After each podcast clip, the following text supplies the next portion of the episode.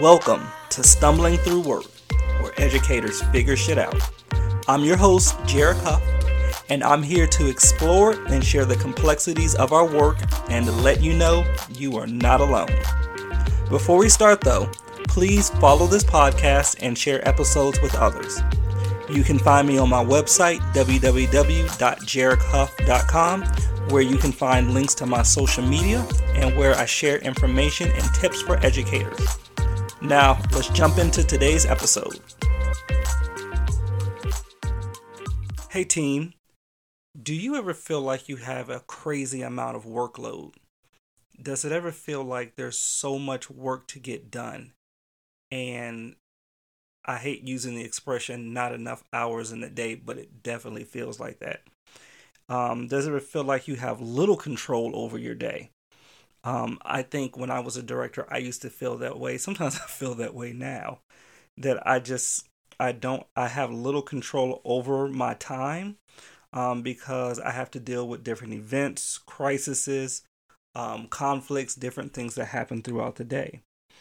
Um, I, I do feel that 85% of a director's tasks are about 10 minutes or less, which is crazy to think about that your day is filled with so many things that are under 10 minutes. 85%, that's not my number, it's a research number, that 85% of your tasks are 10 minutes and under. And so it begs the question where does your time go? I, I guess because within our workload, there's so many roles to juggle. It's like there's so much to do. We have to keep all of these balls in the air. We're just juggling, and there's a ball here, ball there, and we start off with two, then three, then we have 17. How do we decide? How do we decide which ball to drop, or just straight up not juggle them at all? I feel like I'm just full of questions today, but because think about it when you're when you're juggling all of these balls, when you have all of these hats that you're wearing, all of these responsibilities, you know, part of your job description, you are like an advocate for children. Um, you're an instructional curricula leader, an organizer, you do public relations, you're a healer, family counselor, because I think majority of us deal with people and their families and everything that's going on. You are an emergency bus driver or van driver. You are a glorified custodian, a maintenance worker, a tour guide. You're a staff cheerleader. You're a morale builder. That's all I can think of right now. It's like, damn, anything else? There are things that are not in your job description, though. And sometimes you have to help families, teachers, everybody kind of work through different forms of trauma that technically is not your job responsibility. But it feels that when we work in education specifically, um, we have to be empathic. We have to be an all around for every single thing. It's almost like we have an invisible job description. I think that's the best way to say it as there's a whole job description that's not on your paper that you sign when you start your job that you are responsible for. And there are times when, with this invisible job description, we really do not feel adequately equipped for it. Um, there are times where I can say I've had classroom floods. Um, you lose power in the building. Um, the internet goes out. You have seven callouts it just feels like things that you're not prepared for. You're just like, oh shit. Now I got to deal with this. I mean, those things are minor. Unfortunately, we live in a world where there are lots of disasters, fires, natural disasters, school shootings. A lot of those things are things that we unfortunately have to think about today. Um, so I am thankful that I've never had to deal with those, but you know, walking into a classroom and the entire room is flooded, or the refrigerator goes out and you've lost all of your food and you're getting ready for breakfast in an hour and you're asking yourself, what the hell do I do? That is not in my job description. It is not in my job description to be trying to play plumber half the damn day. but it's part of our invisible job description that we have to do. And I just want to let all the directors know, all managers know it's normal. You know, being a director, you have to accept feeling unprepared um, as your reality. It's it's fine. It's normal. You just have to move on to solve the challenges. It's okay to not have all the answers. There's nothing wrong with just not knowing. It's not always about not knowing, it's about what we do after.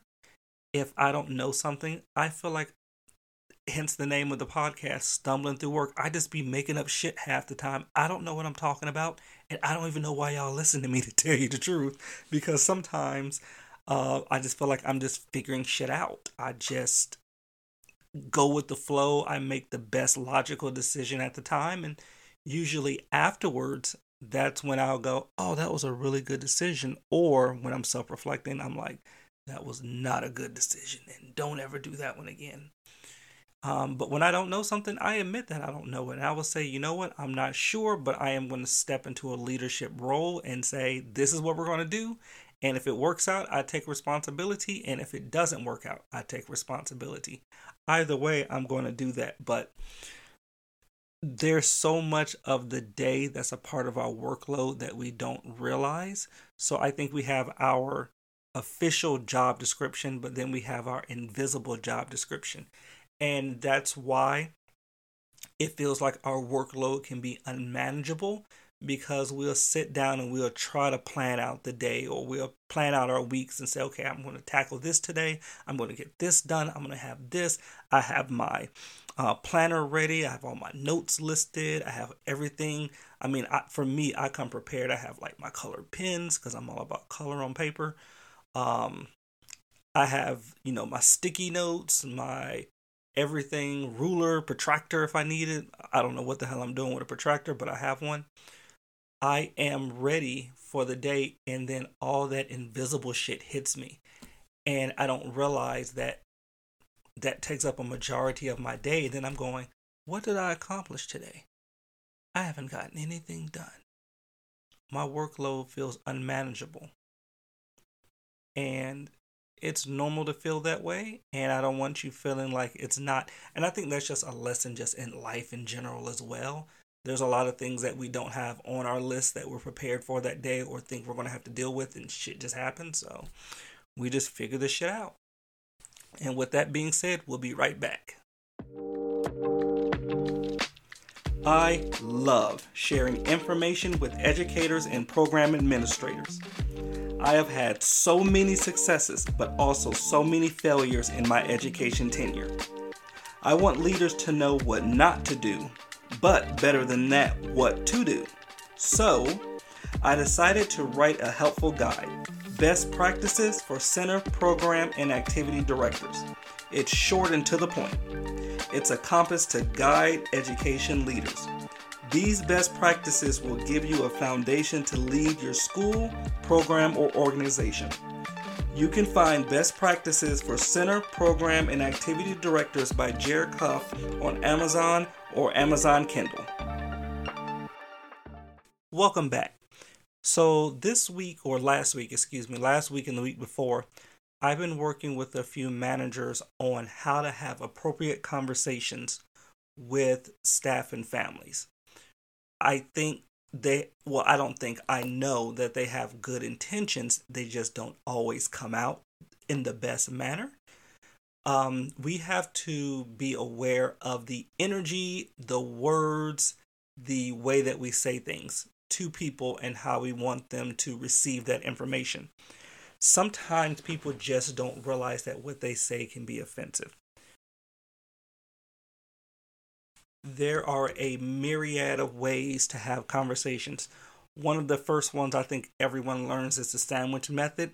You know, you say something nice, then you kind of get to the real issue, and then you follow it follow it up with something nice again, so they don't feel the impact of it. Um, I think we all kind of learn that way. I'm not that way anymore. I'm a little more half sandwich. I'm more of I'm gonna start off nice and then I kind of just go into it, but I'm always, you know, respectful. and I don't finish with anything nice because I personally feel that when you do that, you kind of lessen the impact of what you're saying. Like if I was saying, Oh, you know what? You're a really great manager. You have great skills. But we're also having a problem with the way that you talk with people. But it's really nice that you come to work every day. I don't know, I just made that shit up. But I feel like when you throw in that last little up again, I mean, I get why to do it. Um, it kind of took out of the, it took away from the issue in the middle instead of just me going, okay, I think you're doing a really great job, but here's a serious issue that we really need to talk about. And then I kind of go into it. That's how I look at it. But everyone starts with the sandwich method. We all have to learn from somewhere. When we have these conversations, when we are talking to families, when we're talking to staff, a really big question I told you guys I'm really into questions today. How do we determine what's professional? Like, who says this is professional? I mean, I may want to say, you know what? You're not shit. Can I say that? No, because it's not professional. Even though that's may how that may be how I feel. Even though I feel that way, I can't say it. So what are these rules that we operate in our lives of professionalism and what's not professionalism? Let me tell you a story. So this was a couple years ago when I was a director and I had a parent come to me. Um, it was this lady, this mom, and she said, "Excuse me, Mr. Jarek, there's something I want to talk to you about." I was like, "Okay, yeah." I was really into the conversation. You know, I had to squint with the eyes, had the eyebrow up, like I was really focused. Like, okay, what is she about to tell me? And she's like, "Well, I was talking to Miss let's just call her Shanice for the sake of the conversation because I'm not going to divulge her name. Well, I was talking to Miss Shanice, and she said that, um, well, she said something that made me uncomfortable. So we know what she said. She said, Well, I asked her how her day was, and she said, Oh, it's going well. I mean, I have a little bit of anal bleeding, but, you know, it's okay. I'm managing it. Now, pause.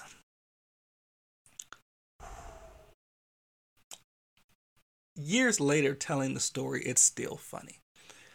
Um, you guys are probably laughing hearing it, but if you were there and seen how uncomfortable this mom was to tell me, it it was uncomfortable not because she had to say anal bleeding. It was uncomfortable because she was realizing she just had a she just had a conversation with another adult, and that's what came out. And um, it, it was it really was funny at the moment, but I had to be professional, so I had to oh, so, you know, back to unpause, play. And she says, it wasn't that it bothered me. It it was that, you know, some of the children could have heard her or I just think it was weird. It was first off me now you've made me and this lady's conversation very awkward. So I said, "Okay. Um well, thank you for letting me know and um you know, have a good day whatever it was I said." Blah blah blah. So when I have conversations with staff members, I would always bring in a witness because you always want to have another person in the room when it's a serious conversation. So I pulled in my assistant director and I said, Hey, let me tell you what so and so's mom just said about Miss Shanice. And my assistant assistant director's response was something that was similar to mine. So I said, We gotta talk to her. So we pulled her in. Come on in, Miss Shanice. Come on in. So we had someone going to class, got her coming to my office, and so it was the three of us. And she's like, "Hey, how how how are you doing? How's everything going?" I was like, "Fine." I said, "Well, there's something that I want to speak with you about," and I did it in my professional way. I was like, "Well, I had a concern from a parent about an inappropriate conversation." She looked baffled. She's like, "Well, what do you mean?" And I said, "Well, um, I spoke with a parent, and she was telling me that." You know, she was asking you how your day was, and you were letting her know about your anal bleeding and she feels that that wasn't acceptable. And you know, this woman, grown, wasn't like a child. This was a grown woman who loved to remind me that she's been doing this for 21 years. Sidebar: Anytime someone tells me the amount of time or years they've been doing something, they're not a good fit. But that's another conversation. This woman looked at me and said, I don't understand what the problem is. And was dead serious. So this was one of those moments where I said, okay, Jarek, you have to dig a little deeper. So I said, well, she felt that, you know, referring to your anus and the fact that I had to keep saying it. I'm like, the fact that the fact that you're referring to your anus is a problem. And she's like, well, she asked me how I was, and I told her how I was. Felt like I was talking to an eight year old. I was like, okay, she's not getting it. Well, there are conversations that we want to have with our parents, but you know what? There, I, I understand that that is something that you are going through. But you know, we want to do pleasantries with parents when they ask us how we're doing. It's not about us, it's about them. It's about us figuring out how their day is so that we'll know how that child's morning is going. So we'll be best suited to help them with their needs. See how I did that? See, you guys, I am professional. And she looked at me and she goes, Well, I don't understand why she asked me if she really just didn't want to know. I swear, y'all, this woman could not get it, like in her brain. So I'm looking at my assistant director and she's looking at me and she's just like, What the fill in the blank. So I was like, Okay, Miss Shanice. I almost said her name. I was like, Okay, Miss Shanice. Um, that's just a conversation that we don't want to have because she was just not getting it. So at this point, I just had to be. It is what it is. Like I'm not about to. I'm not about to sit here and play these games with you okay, that conversation was inappropriate and we don't need to have that type of conversation going forward. Okay, great. Got it. Not a problem. She was good, went on about her way. About a week later, have another conversation with another parent. Excuse me, Mr. Jarek. I just had a conversation with Miss Shanice. I'm like, oh, like, what is happening now? Like, there is no way she is still telling people about this anal bleeding. She is not. No. Now she is telling parents about her husband's diabetes and the possibility of him losing his toes. What the hell? So, okay, I am so, I apologize about those conversations. I know that's not how you want to start your day off and I totally empathize with you, and I will speak with Miss Shanice about that. Thanks. See, did the professional thing again. Miss Shanice, let me pull you again. And let me tell you, I had to tell my assistant director, like, okay, girl, we having another conversation. Do you know when I pulled her in my office, she had the tenacity to be like, what am I in here for?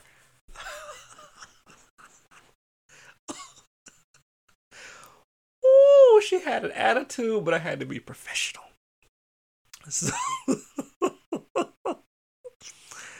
so I said, sorry. oh shit. So I've been keeping a straight face this whole time. So I said, um, Miss Shanice, we've had another com- I mean, she really had an attitude. I said, we've had another parent concern about another inappropriate conversation she yet again did not understand. She's like, well, she asked me how I was doing, and I was telling about my husband and his diabetes. Like, she really meant it. Like, she was not wrong, and she could not, for the love of God, understand why we were having this conversation with her. And I bet you, in 2023, in March of the year, she still does not understand why we had this conversation. I bet you she did not because she stood on that 10 toes down that she was professional, that she was correct, and nobody was changing her mind. And that was one of those situations where I was just like, you're not going to do this. Keep anything about you or your family in your personal life to yourself. I need you to understand that that is not what these families want when they are dropping off to hear about you and your family problems. Come on, lady, like let's get it. And I remember after she left with an attitude, I looked at my assistant director and I was like, Am I crazy? Like, is it me? Am am I off? And she was like, No. I was I just want to make sure that me and you, or you and I are on the same page. She's like, No. That was some weird shit. I was like, okay. Luckily I had never heard another thing. I think she got it after that time. But people just sometimes don't realize that their conversations are, you know, inappropriate. And I'm hoping that you listeners will be with me and say that I was correct and that that was an inappropriate conversation. That's how I feel, and I hope you guys are with me on that one. Last week, I did a blog post about delegating and how I think it's one of the most important tasks that a director can do. Directors have this thing where there's so much to do, as we were talking about workloads earlier, and it's impossible to do everything. We try to do everything, we want to be involved in everything, but it is impossible. We have to be able to delegate. And delegating is a tricky situation that you have to figure out because delegating consists of figuring out what you can do, what you have time to do, what you need to do, what you can give to someone else, but also the things that you're giving to someone else are they reasonable tasks for other people to do? Do they have the capability of doing those things? Delegating is difficult, so go back and read my blog post about delegating and how to do it and why it's important. But other than that, I want you all to have an amazing week this week. I know we have talked about interesting teacher conversations, but also about trying to balance out your workload, trying to understand what your job description is, and then kind of your invisible job description is.